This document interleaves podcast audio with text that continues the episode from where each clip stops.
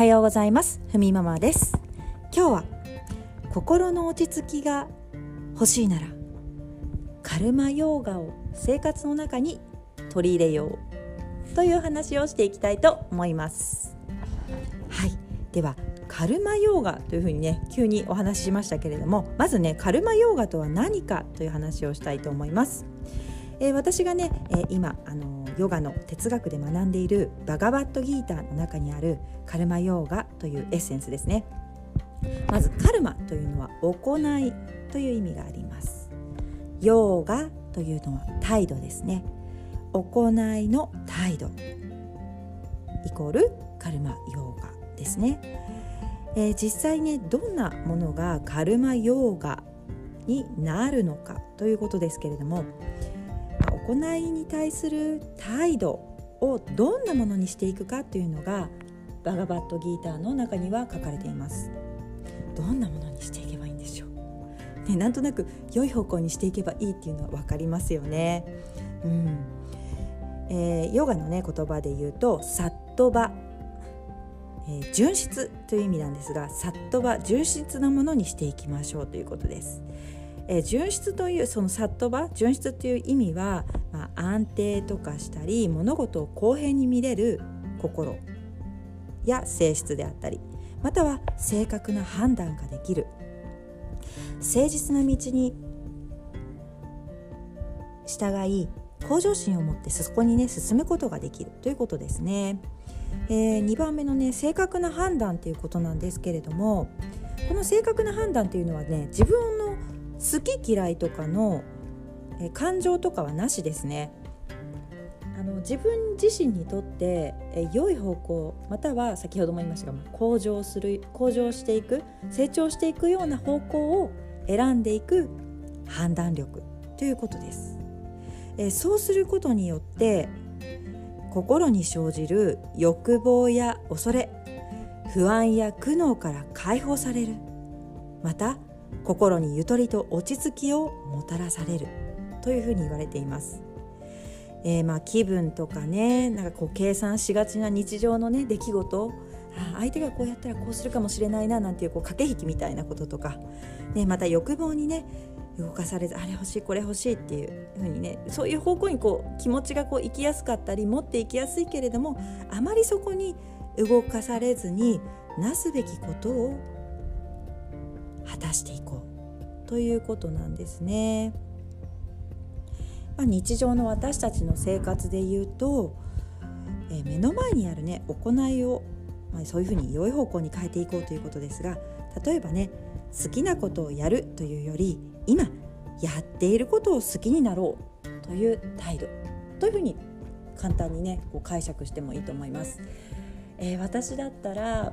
例えばね育児中はまあね乳児とか育ててる育児中はね自分自身もリラックスしたかったんですよもうねあの赤ちゃんをね抱っこしてる時はすごく幸せですっごく楽しいけどやっぱりそれとね同じくらい体が疲れてたりとか寝不足だったりしました。えー、今ねそれはもちろん当たり前のことなんですけれどもでも今思うともうそこにもっと没頭してもよかったのかなというふうに思います。というのも私自身ヨガをね、えー、子供が生まれる前からやってましたのでヨガをねする時間このヨガっていうのは体を動かすアーサナの方ですねポーズをとったりするヨガですね。ヨガをねもっとやりたいなっていうふうにずっと思ってたんです。でちょっとねえー、赤ちゃんが寝たから 寝た寝た今寝てると思うから今ヨガしようと思ってもなんかぐっすり寝たなと思うとね10分後にはもう起きてる。なんか10分もヨガできない自分がいて。いやもうねあのうん。結構ね葛藤ありましたね。すごくあったな。やっぱりこう好きなことをしたいけどその時間を取れないっていうのがねすごくこう苦しかった時期もありました。ただね私があの時このカルマヨーガっていうことをねもうちょっと深く知っていればもしかしたら変わったかもしれない、うん、自分自身のことというよりも目の前にあることやらなければいけないことそれをね純粋な心で見てやるべきことをやるふうにしていけばもしかしたらねあのあ私今日はカルマヨガやったからよかったっていうふうに思えてなんか勝手に納得できたかもしれませんね。えどこかありますよね。こう自分自身の行動や行いを納得させれる自分自身がいることで落ち着くということですよね。うん。まあ、カルマヨガではね行いの道カルマヨガは行いの道というふうにも言われてますが行いをする時の態度を変えて普段の行い全てが、えー、心を磨くことになるというふうにねしていきましょうということですね。えー、行いをする時の態度。っていうのは自分のねためすべきことを結果にとらわれずにやろうと。調和のためにしようというふうに言われています。調和ですね、うん、結構バガバットギーターの中ではね調和っていう言葉よく出てきますね。自然の調和。ね。でも確かに何事も調和ですよね。家族の調和、うん、人との調和。ね。そこっていうのは自分自身の心の納得もなければなかなか調和もできませんからね。うん、であとはねそういったことに対してえ行動したことに対して結果を受け止めるということです。えー、自分のためすべきことをしたりとかそれがね結果他人の手本となることもあります。うん、急にねちょっと話の思考が変わったなと思われるかもしれませんが、えー、バガバットギータというのは、えー、アルジュナとクリシュナという登場人物が出てくる対話形式のお話です。簡単に言うとね。うん、でもその中には何がねその対話形式になるかというと、えー、戦場戦いの場所ですね。戦いの場所でアルジュナとクリシュナが対話をしていくんです。アルジュナというのは、えー、国の王様ですね。で、まあ、ちょっといろいろなことがあって国同士の分裂中でねこう揉み合いというかこう欲望と欲望とのこう 絡め合いが、まあ、戦いが起きる戦争が起きるんですね、えー、アルジャナが戦わなければいけないのは 親戚なんですよ。なぜ私はあの人たち戦わなければいけないんだとふと戦いを目の前にしてすごくこう身を引こうとしてしまうんですね。そこで隣にいるクリシュナがこういうふうに言うんです。君には今目の前にあることをしなければいけないというふうに言うんですね。うん、それがねさっき言ったカルマヨーガとつながってくるんですけれども、うん、アルジュナはねとにかくなぜこの戦いをしなければいけないのかと。クリシュナに聞くんです。でクリシュナはねアルジュナを支える馬車をね運転している運転手なんですけれども、うん、アルジュナよクリシュナはこう答えます。アルジュナよ君はね自由になりたいんだろう。自由になるにはね2つの道があるんだ。一つは知恵を探求する道ニャーナヨーガと。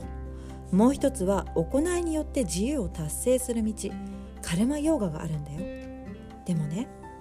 知恵に探求する道に行く前には必ずカルマヨーガで心の準備をするんだ。まずそこが始まりだよというふうに言うんですね。それがねさっき言った、まあ、自分のためすべきことをするということですね。またアルジュナのように、えー自分自身がねこう戦いのもう先頭に立たなければいけない立場に当たるんですけれどもそういった立場で今戦いを退いてしまったら周りはどんなふうに思うか。これから国を